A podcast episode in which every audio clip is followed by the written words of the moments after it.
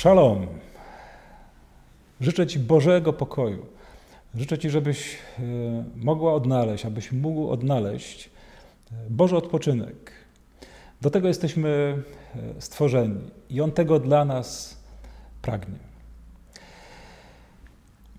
Dwie rzeczy straszliwie mnie w życiu umordowały. O nich chcę powiedzieć na początek, bo to będzie właśnie wstęp do piątej już odsłony tego tematu, co nas męczy i gdzie jest lekarstwo, gdzie znajdziemy odpoczynek, jaką mądrość pokazuje nam e, Boże Słowo.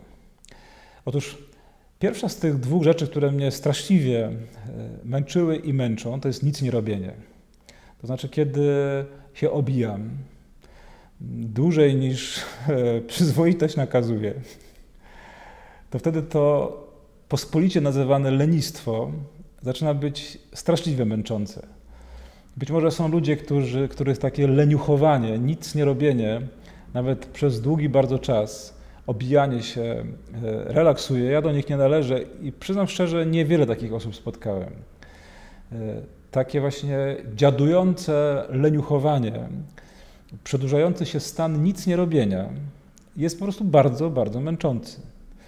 Dlatego niektórzy, którzy nie mają pomysłu, na przykład na wakacyjny odpoczynek, na jakiś urlop i myślą, że nic nie robienie wystarczy, e, po, po krótkim bardzo czasie są rozczarowani. Więc lenistwo i nic nie robienie e, potwornie męczy. E, jakie na to jest lekarstwo? Jak odnaleźć ulgę, wyjście właśnie z tego rodzaju zmęczenia? Po prostu robić to, co do mnie należy.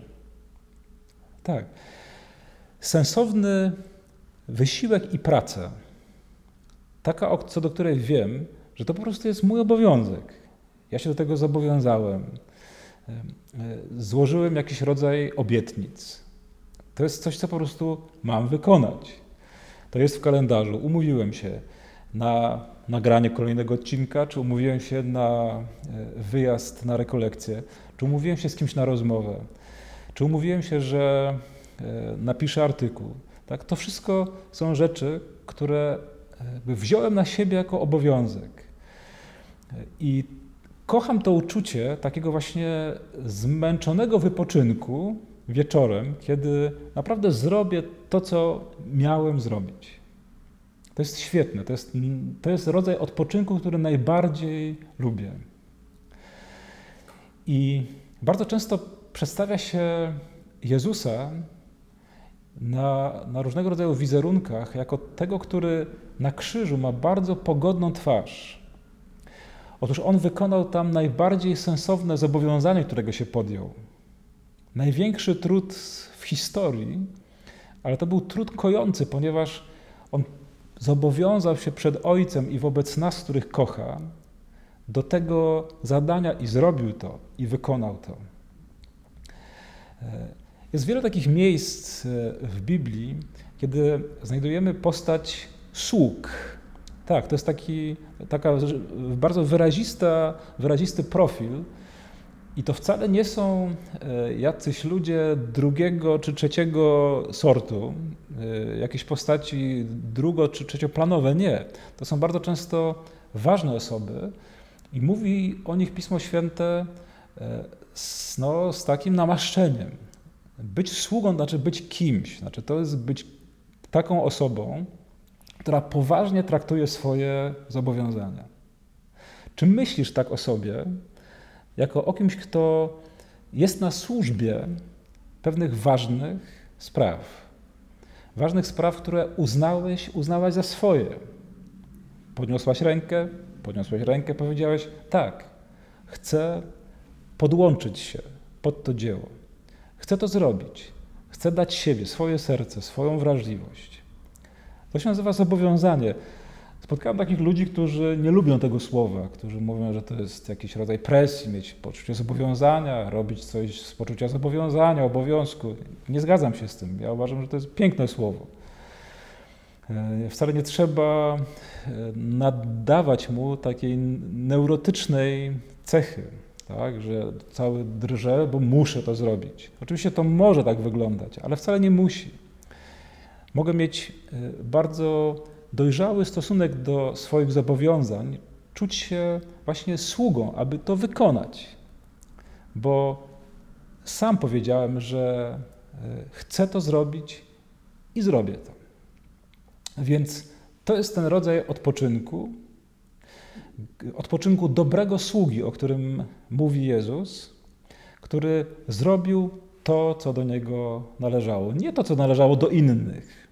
My nie mamy być e, wyręczycielami e, zobowiązań, które inni na siebie przyjęli. Nie, mamy być sługami tych zobowiązań, które myśmy sami podjęli. Wcale nie zachęcam Was do tego, żebyście robili za innych. Nie, ale żebyście robili za siebie żebyście wykonali podjęte zobowiązanie. To jest cudowny odpoczynek. Kocham takie właśnie chwile. Mówiłem o dwóch rzeczach, które e, mnie męczą. Druga z tych rzeczy to jest oczekiwanie na oklaski. Kiedy już zrobiłem to, co do mnie należało, e, podświadomie czekam, aż ktoś podejdzie, poklepie po ramieniu i powie: No, Jędrzej, dobra robota. Po czym to poznaję? po tym, że wiele było takich sytuacji w życiu, gdy nie zbliżył się ten ktoś z poklepującym, e, ani gdy nie, nie podszedł ktoś, e, w czyich oczach było widać afirmację, aprobatę, e, radość, wdzięczność. Gdy nie padły te słowa, wtedy nagle czułem jakiś rodzaj pustki. Kocham tę przypowieść, gdy Jezus mówi właśnie w kontekście sług. Mówi, Zaraz, czy dziękuję się słudze, który wykonał to, co ma do zrobienia? Nie, to jest jego obowiązek. Nie dziękuję się słudze. To są słowa, które są troszeczkę prowokacyjne ze strony Jezusa, bo one mają właśnie uderzyć takim celnym strzałem e, w tę taką narcystyczną potrzebę, żeby ciągle były o brawo, brawo, ciągle głaski. Ja nie mówię, że to jest nieprzyjemne, ja nie mówię, że to pewnych granicach jest rzeczą złą. To nie o to chodzi, że złe jest, gdy to przychodzi, ale męczące jest oczekiwanie na to. Jeśli nie oczekuję, a to przyjdzie, no to super. To tylko to poczucie satysfakcji jest jeszcze podrasowane, jest jeszcze milej. W porządku. Ale jeśli czekam, jeśli narasta we mnie rozgoryczenie, jeśli uznaję, że no i po co ja sobie wyprowałem żyły, skoro nie dziękują mi za to, nie doceniają.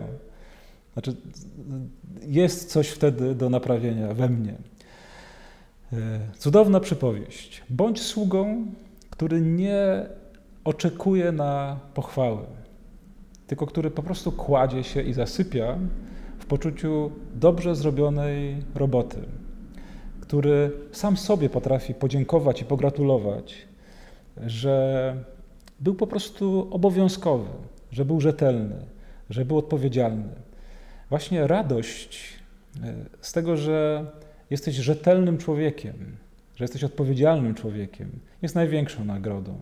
I to jest ten odpoczynek, do którego zaprasza nas ta kolejna odsłona naszej drogi. To są te kolejne drzwi. Podziękuj Bogu na końcu każdego dnia e, swoim zmęczeniem, które e, kojarzysz właśnie z wypełnionymi e, obowiązkami. Podziękuj za to, jeśli ktoś to zobaczył, ale również podziękuj za to, jeśli nikt nawet nie zająknął się na ten temat. Nie po to czynimy dobro, aby ludzie bili nam brawo, ale czynimy dobro, ponieważ rozumiemy jego sens, ponieważ chcemy w sposób aktywny pełen miłości, troski, y, rzetelności i odpowiedzialności przeżyć nasze życie. Zapraszam Cię do naszego kolejnego spotkania za tydzień.